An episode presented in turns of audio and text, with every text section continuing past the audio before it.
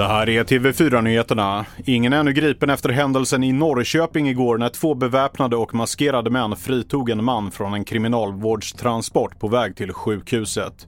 Enligt flera medier ska den fritagne mannen vara en 20-åring som förra året dömdes för mordförsök. Tre män lämnade platsen i bil och en stor polisinsats deltar i sökandet efter gärningsmännen. Idag träffas EUs ledare i ett extrainsatt möte i Bryssel och gästas av Ukrainas president Volodymyr Zelensky.